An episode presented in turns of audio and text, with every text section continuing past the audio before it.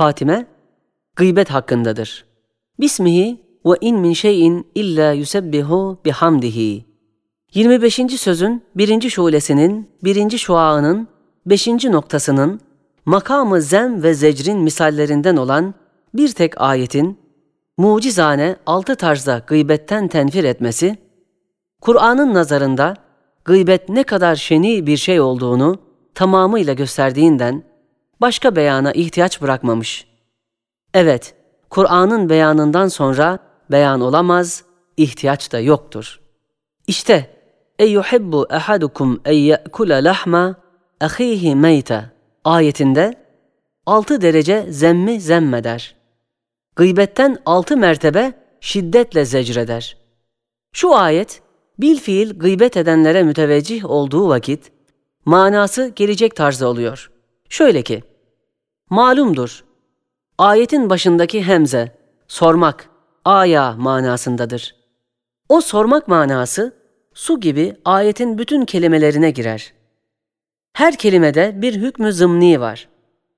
İşte birincisi, hemze ile der, aya, sual ve cevap mahalli olan aklınız yok mu ki, bu derece çirkin bir şeyi anlamıyor. İkincisi, yuhibbu lafzıyla der. Aya, sevmek ve nefret etmek mahalli olan kalbiniz bozulmuş mu ki en menfur bir işi sever? Üçüncüsü, ehadukum kelimesiyle der. Cemaatten hayatını alan, hayata içtimaiye ve medeniyetiniz ne olmuş ki böyle hayatınızı zehirleyen bir ameli kabul eder?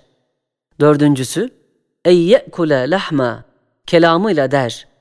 İnsaniyetiniz ne olmuş ki böyle canavarcasına arkadaşınızı dişle parçalamayı yapıyorsunuz? Beşincisi, ahihi kelimesiyle der.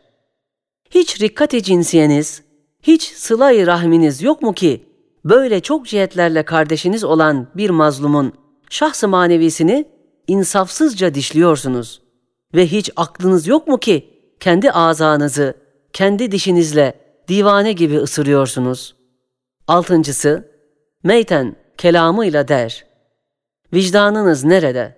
Fıtratınız bozulmuş mu ki en muhterem bir halde bir kardeşinize karşı etini yemek gibi en müstekreh bir işi yapıyorsunuz?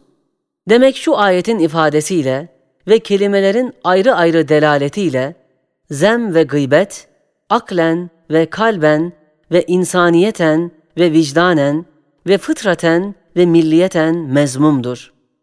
İşte bak nasıl şu ayet icazkârane altı mertebe zemmi zemmetmekle icazkârane altı derece o cürümden zecreder. Gıybet, ehli adavet ve haset ve inadın en çok istimal ettikleri alçak bir silahtır. İzzet-i nefis sahibi bu pis silaha tenezzül edip istimal etmez. Nasıl meşhur bir zat demiş, Nefsi an cezain bi gıybetin fekullu i'tiyabin cehdu men la lehu cehdu. Yani düşmanıma gıybetle ceza vermekten nefsimi yüksek tutuyorum ve tenezzül etmiyorum. Çünkü gıybet zayıf ve zelil ve aşağıların silahıdır. Gıybet odur ki Gıybet edilen adam hazır olsaydı ve işitseydi, kerahat edip darılacaktı. Eğer doğru dese zaten gıybettir. Eğer yalan dese hem gıybet hem iftiradır, iki katlı çirkin bir günahtır. Gıybet mahsus birkaç maddede caiz olabilir. Birincisi, şekva suretinde bir vazifedar adama der, ta yardım edip o münkeri, o kabahati ondan izale etsin ve hakkını ondan alsın. Birisi de bir adam onunla teşriki mesai etmek ister. Seninle meşveret eder. Sen de sırf maslahat için garazsız olarak meşveretin hakkını eda etmek için desen, onunla teşriki mesai etme çünkü zarar göreceksin. Birisi de maksadı tahkir ve teşhir değil, belki maksadı tarif ve tanıtırmak için dese, o topal ve serseri adam filan yere gitti. Birisi de o gıybet edilen adam fasıka mütecahirdir. Yani fenalıktan sıkılmıyor. Belki işlediği seyyiatla iftihar ediyor. zulmüyle telezzüz ediyor. Sıkılmayarak aşikare bir surette işliyor. İşte bu mahsus maddelerde garazsız ve sırf hak ve maslahat için gıybet caiz olabilir.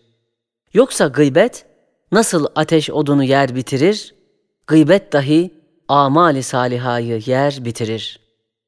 Eğer gıybet etti veyahut isteyerek dinledi, o vakit Allahümme gfir lana ve limen tebnahu demeli, sonra gıybet edilen adama ne vakit rast gelse beni helal et demeli.